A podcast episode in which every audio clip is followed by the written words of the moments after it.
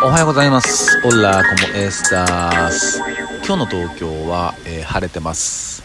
今日もね、晴れそうな感じですね。おはようございます。円谷です。今日は、9月の、14日ですね。まあ晴れそうなっていうのはね、今現在時刻が8時半なんですけど、まあちょっと雲が多いかなって感じなんだけど、まだ8時半なんでね、これから晴れるんじゃないのかなっていう感じですね。ただね、もう若干涼しいですね。涼しいね。でもこれからも大好きなパーカーとか、ロンティーとかのね、大活躍の季節になってくるっすよね。楽しみですね。おはようございます。で、今日は、話したいことが3つあって、まず一つは、日本人のラッパーで、ポニーっていうラッパーがいて、でそのポニー氏が、ギネスに挑戦したんですよね。何で挑戦したかというと、36時間ぶっ続けでフリースタイルをするっていう、それを YouTube でずっと生配信をしてたっていう、で見事昨日、達成したと。いやすごいよね。ほんとすごいっすよ。本当にポニー氏おめでとうございます。ちょっとじゃないな、最後見てたんだけど感動したもんね。いやだって36時間ですよ。で今までの、記録が、何時間だったっけ、33時間だったのかな、なんかそんな感じで、でもそれを3時間も上回るというね。36時間よ。もちろん寝ずにひたすらビートかけてひたすらラップしてんですよ。すごいなと思って本当に。でナイスパニックって、このポニー氏のね、決め台詞的なのであるんですけど、だからナイスパニックっていうのをね YouTube で、調べてもらえたら、見れると思うんで、ぜひ見てほしいんですけど、ずっとこうフリースタイルしてるとこう舌がね、ベロが疲れるんでしょうね。だからよくこうベロをこうなんつうのかな、かき回すっていうか、こうのなんつうのかな、マッサージじゃないけどやってるポニー氏が印象的で、多分これ舌がすごい疲れるんだろうなって思って、あと喉とかもねだいぶ酷使するんだろうなと思って、でも声もずっと出てるし、すげえなーって、もうほんとすげえなーしか言えないぐらいなんですよね。36時間よ、ね。だからもう36分とかでも結構大変だと思うけど、日になんないからね。だちょこちょこ僕もこう見てたんですよ。ずっとは見れないんで、まだやってんのかなって感じでちょこちょこチェックしてたら、やってるって。例えばなんか僕がやってて、その3時間後ぐらいにまたチェックしたらやってるし、この3時間の間ずっとポニー氏はフリースタイルやってたんだみたいな、やばすぎでしょっていうね。いや本当にね、こうなんか目標を立ててこうね、人がね、いや無理でしょって、36時間なんて絶対無理だよっていうのをね、諦めずに、目標に向かってね、そんな笑われても無理だよって言われてもやって立ち向かって、で、成功させたっていうね。本当そのポニー氏の、気概であったり勇気であったり努力であったり、本当に感動しました。本当にポニー氏、おめでとうございます。でお疲れ様です。でそしてね、みんなに、勇気をありがとうございます。本当に素晴らしかったです、ね。だから皆さんもね、ちょっと YouTube でナイスパニックって調べて、見てみてください。ポニー氏の勇姿を、本当に素晴らしい、おめでとうございます。で、それと、ヒップホップ関連でいきたいんですけども、昨日9月13日今日は9月14なんだけどね、昨日ちょっと話したかったんだけど、今日話させてください。9月の13日、1996年、9月の13日、2パックっていうね、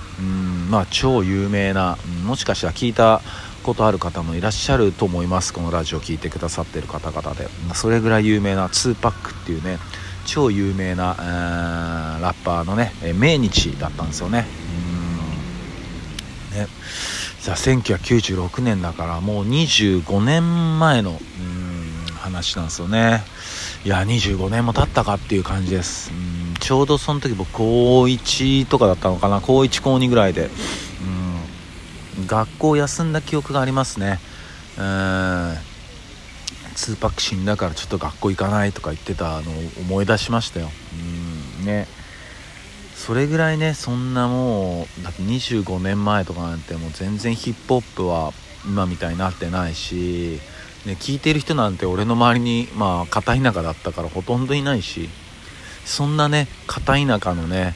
少年もね、学校行かなく学校休んじゃうようなね、それぐらいの衝撃があったんですよね。で、2パックは、お母さんがね、活動家で、ブラックパンサーとか、そういう黒人の、活動家で、お母さんとかその周りの方々の、影響を結構受けてる、ラッパーで、ギャング最終的には、もともとはニューヨークなんですけど、途中でそういう家族の事情とかで西海岸の方に、引っ越ししてきて、でそこからギャングスタラップになっていくんですけど、でもただのギャングスタラップじゃなくて、すごく、社会メッセージを、含んだ、ラップで、それが多くの人たちの心を捉えたというかね、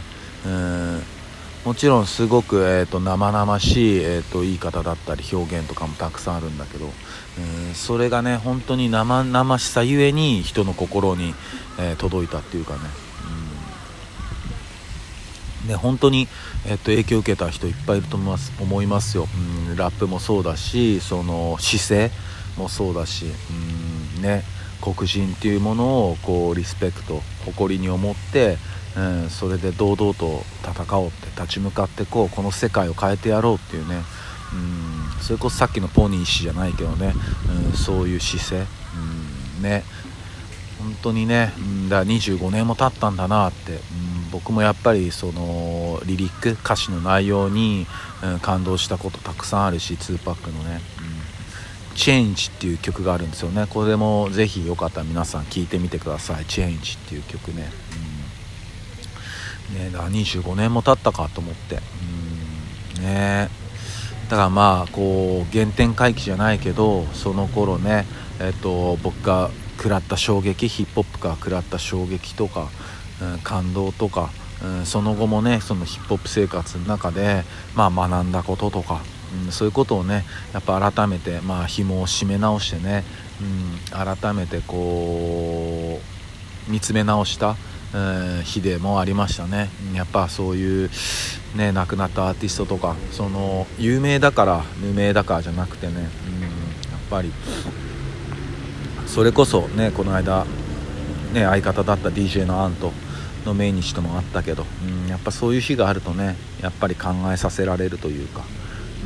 だから紐をねまた締め直して、一日一日、しっかり、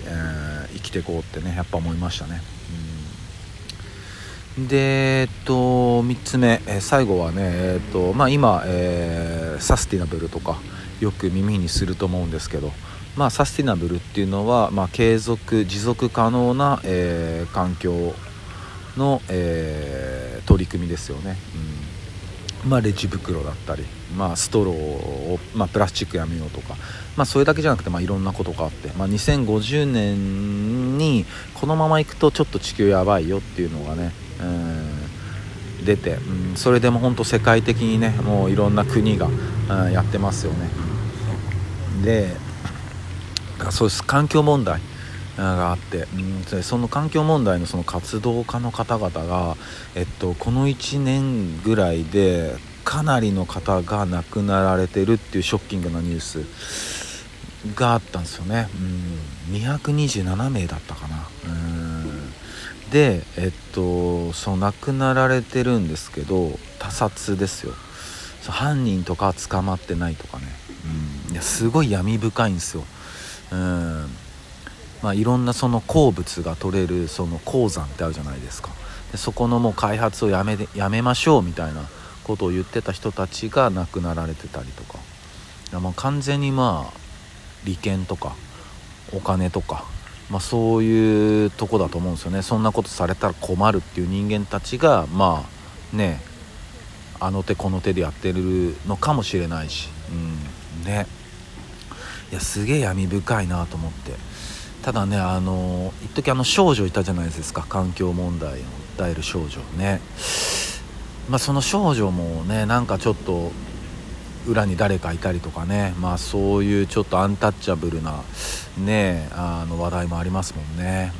ただなんかすごいきな臭いし、ちょっと闇深い問題だなって、思って、ね。だからちょっとここは共有させていただきたいなと思って、こういうことが世界で起きてるんですよっていうところをね、でショッキングで悲しいけどね、まあ、だからといってそういう行動を、止めちゃならんすよね。したらその方々が浮かばれないですからね。だからやっぱり自分たちがね、僕もそうだけど、できることをね、まあ、一つ一つでいいと思うし、ね、できないことは無理にする必要はないから、できることをね一つ一つ、やってこうって、そう思いました、そんな話です、それでは今日も一日皆さんにとっていい日でありますように。シノビシャス。